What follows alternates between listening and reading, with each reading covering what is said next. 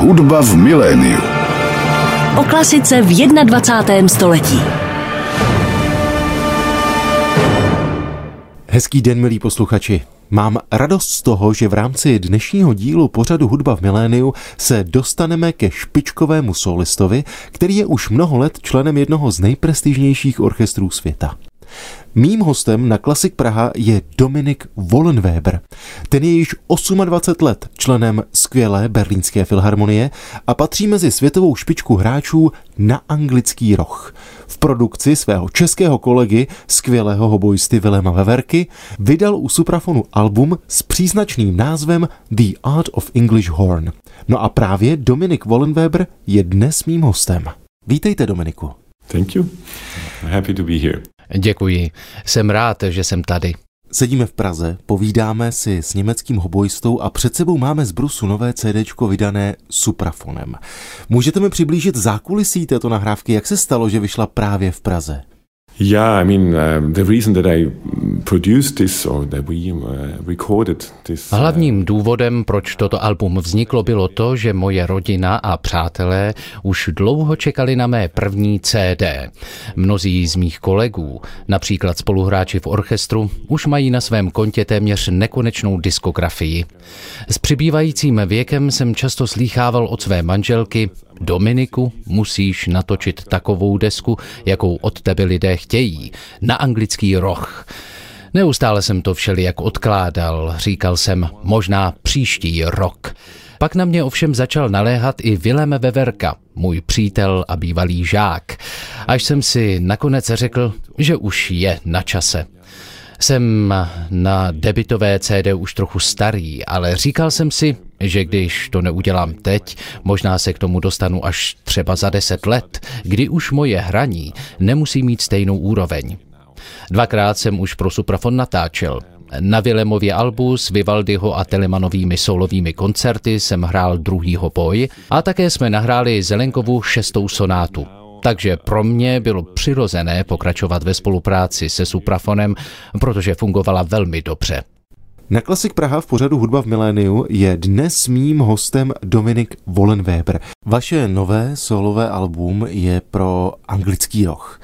Jste mnoho let členem Berlínské filharmonie. Čím jsou skladby pro anglický roh specifické? Mohl byste tento nástroj posluchačům představit? Yeah, the English horn is uh, actually basically an um, orchestra instrument. Anglický roh je především orchestrální nástroj. Mnoho skladatelů, například Šostakovič, Dvořák, Berlioz, jej používali na speciálních místech ve svých symfoniích. Nicméně komorní a solové literatury pro anglický roh příliš mnoho neexistuje, zejména v barokním nebo klasicko-romantickém repertoáru. Bohužel. Takže jsme museli album sestavit ze značně různorodých kusů. Kvartet Žána Francéze zní na albu v původní verzi. Sibeliova Labuť z Tuonely také a zbývající tři skladby jsou transkripcemi. Naštěstí znám člověka, který taková aranžmá píše. Je to starý hobojista v penzi a umí tuto práci dělat velmi rychle a kvalitně. Má taky skvělé nápady, například s přepisem Bachova koncertu přišel sám.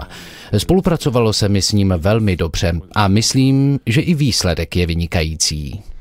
Mohl byste laickému posluchači popsat rozdíl mezi zvukem hoboje a anglického rohu? Jejich tvar je poněkud jiný, ale zvuk mají velmi podobný. Dá se to porovnat? Yeah, I mean the the English one is much longer, it's bigger, it's Anglický roh je mnohem delší, větší a řekl bych, že rozpoznat ho od hoboje podle vzhledu je skutečně jednodušší než podle zvuku.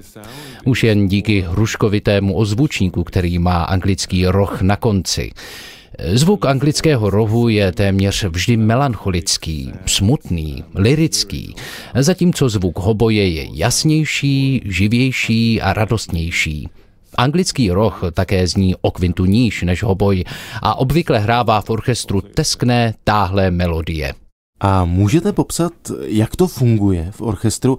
Viděl jsem totiž mnoho hobojistů, kteří hráli i na anglický roh. Hrajete tedy na oba nástroje? Yes, I have to play both. I'm I'm sort of a second oboe player also sometimes. And, ano. I, uh, Musím hrát na oba. Někdy hraju i part druhého hoboje, ale anglický roh je má hlavní práce. A naopak, dva z mých kolegů obvykle hrávají druhý hoboj, ale když jsem pryč nebo když je potřeba více hráčů na anglický roh, chopí se i tohoto nástroje. Takže se střídáme. A každý hráč na anglický roh musí ovládat i hoboj.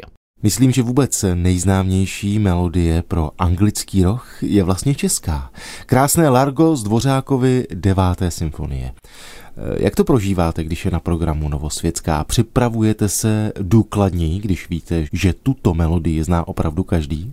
Of course, I have to prepare. I have always to prepare myself, especially for the piece I, I have to play. And I mean, this solo is Připravovat se samozřejmě musím na každou skladbu, kterou hraju. Musím přiznat, že zrovna toto konkrétní solo není nijak zvlášť obtížné, ale abych měl jistotu, že ho zahraju dobře, musím samozřejmě cvičit. Především dlouhé tóny a intonaci. Kromě toho také myslím na to, na co nejspíš myslel Dvořák, když tuto hudbu psal. Můžete si například představovat americkou krajinu, jaký každý z nás mládí, z westernových filmů, a pak svou hrou stvárnit nekonečné horizonty i dvořákův stesk po vlasti, který vyjádřil popisem nového světa. V Sibeliově Labutistů Noli vás na desce doprovází Berlínská filharmonie s dirigentem Simonem Retlem. Podle jakého klíče jste si pak vybíral kolegy, kteří s vámi na nahrávce účinkují v dalších skladbách v komorních ansámblech? I did it just very uh, simply like that, that I, I asked the first one I, I Jednoduše I jsem si vybíral kolegy, které znám a se kterými se přátelím. První houslistka je učitelkou mého syna. Nejdřív jsem tedy oslovil ji a pak jsme se radili, koho přizvat dál. Francézův kvartet, který jsme nahráli jako první, hraje vlastně francouzská skupina. Houslistka Madeleine je francouzská švýcarka, takže jsme pak oslovili i francouzského violončelistu. Violista je Polák, ale jeho žena je taky francouzska, takže jsme na zkouškách spolu mluvili francouzsky. Jsou to lidé, které mám v našem orchestru nejraději. Řekněme to takhle. Je Largo z Dvořákovy deváté symfonie nejdůležitějším solovým partem pro anglický roh v orchestrální literatuře? Yeah, but there are other pieces like that. I mean, it is, it, um, thank God it's like that. That I mean, because of the special character of the English horn, ano, ale naštěstí existují i jiné takové skladby. Mnoho skladatelů používalo anglický roh vždy, když potřebovali ten zvláštní melancholicko-lirický expresivní tón. Mnoho krásných a dlouhých sol pro tento nástroj napsal Šostakovič, ale také Berlioz, Wagner, a solo z Dvořákovy Novosvětské je samozřejmě nejznámější.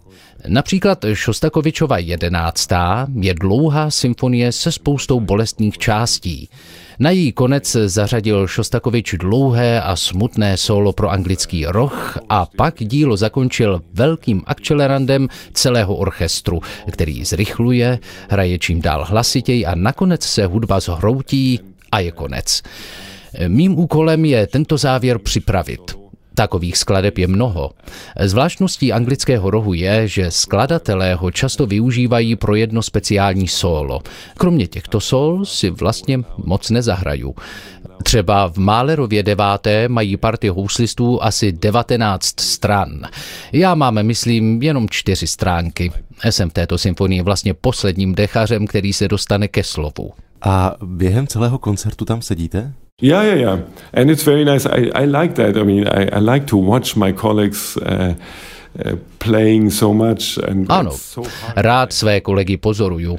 Sedím vlastně na nejlepším místě v sále, přímo na jevišti.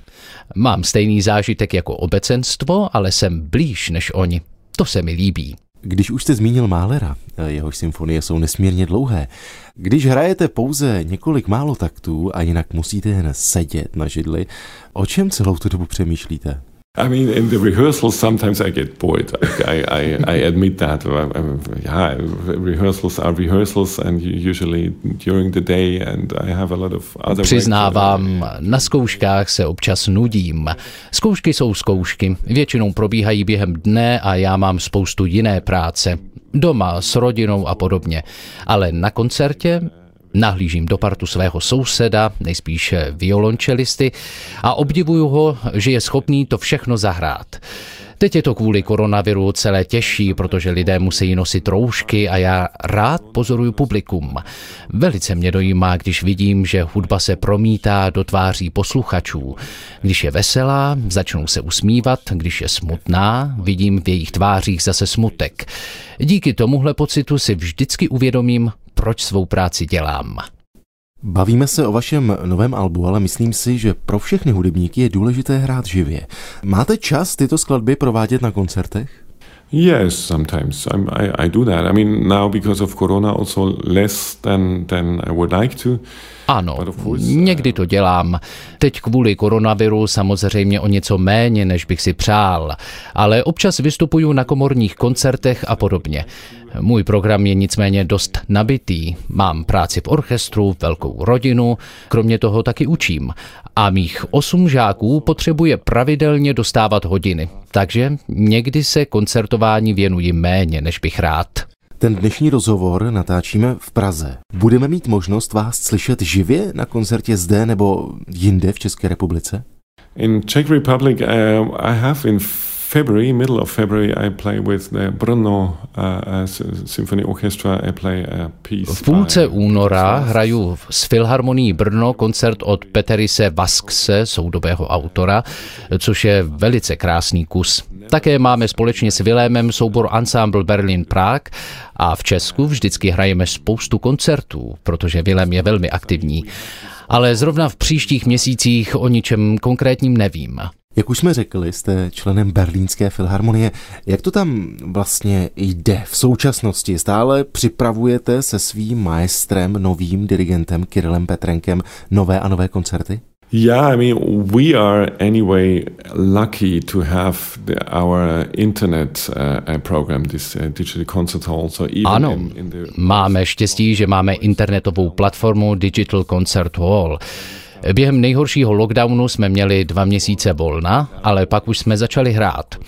Nejdříve bez publika, což bylo samozřejmě smutné, zvláště na konci koncertu, když se po posledním tónu neozve žádný potlesk. To je divný pocit. Myslím, že v nadcházejících měsících to budeme dělat podobně. Záleží na tom, jaká nařízení vláda připraví, to nikdy předem nevíte. Ale hrát určitě budeme. Berlínská filharmonie je proslulá i svými turné, na která teď ovšem asi není vhodná doba. Yeah, we got cancelled a lot of tours and we were now actually we were supposed uh, to be in Japan. Ano, zrušili jsme mnoho zájezdů. Poslední dva týdny jsme například měli hrát v Japonsku, ale zrušilo se to. Když už jsme někam jezdili, bylo to Dánsko, Švédsko, Německo. Minulé pondělí jsme měli koncert v Římě, ale samozřejmě je toho všeho méně. Dodržovat všechna protikovidová opatření je pro naši administrativu velmi náročná práce. Mluvili jsme o české hudbě a zmínili jsme už i Dvořákovu devátou, ale řekněte mi na závěr, co se vám vlastně vybaví jako první, když slyšíte spojení česká hudba? If you ask me for the first idea I have uh, in my head is Pavel Haas, because Nejdříve se mi vybaví Pavel Haas, který ovšem není slavným skladatelem. Před deseti lety to jméno v Německu nikdo neznal. Například napsal zcela výjimečnou sonátu pro hoboj a klavír. Jako student jsem před 30 lety vůbec nevěděl, že existuje a přitom je to jedna z nejlepších hobojových skladeb vůbec. Před čtyřmi týdny jsme zkoušeli jeho kvintet. Taky nádherná hudba, ale naprosto neznámá. Takže to je první jméno, které se mi vybaví. Kromě toho samozřejmě Smetana, Janáček, skvělí skladatelé. A po Pavlu Hásovi tady ještě byli další vynikající čeští skladatelé jako Kabeláč, Slavický, kteří také napsali skvělé a v Německu naprosto neznámé hobojové sonáty. Kladl jsem si otázku, proč v 60. a 70. letech minulého století tvořilo v Čechách tolik výborných skladatelů a odpověď neznám. Ale je dobře, že jejich hudbu máme. Okay, so Dominic, once again, thank you very much for the interview and good luck. Vielen Dank. Thank you, thank you. Hudba v miléniu.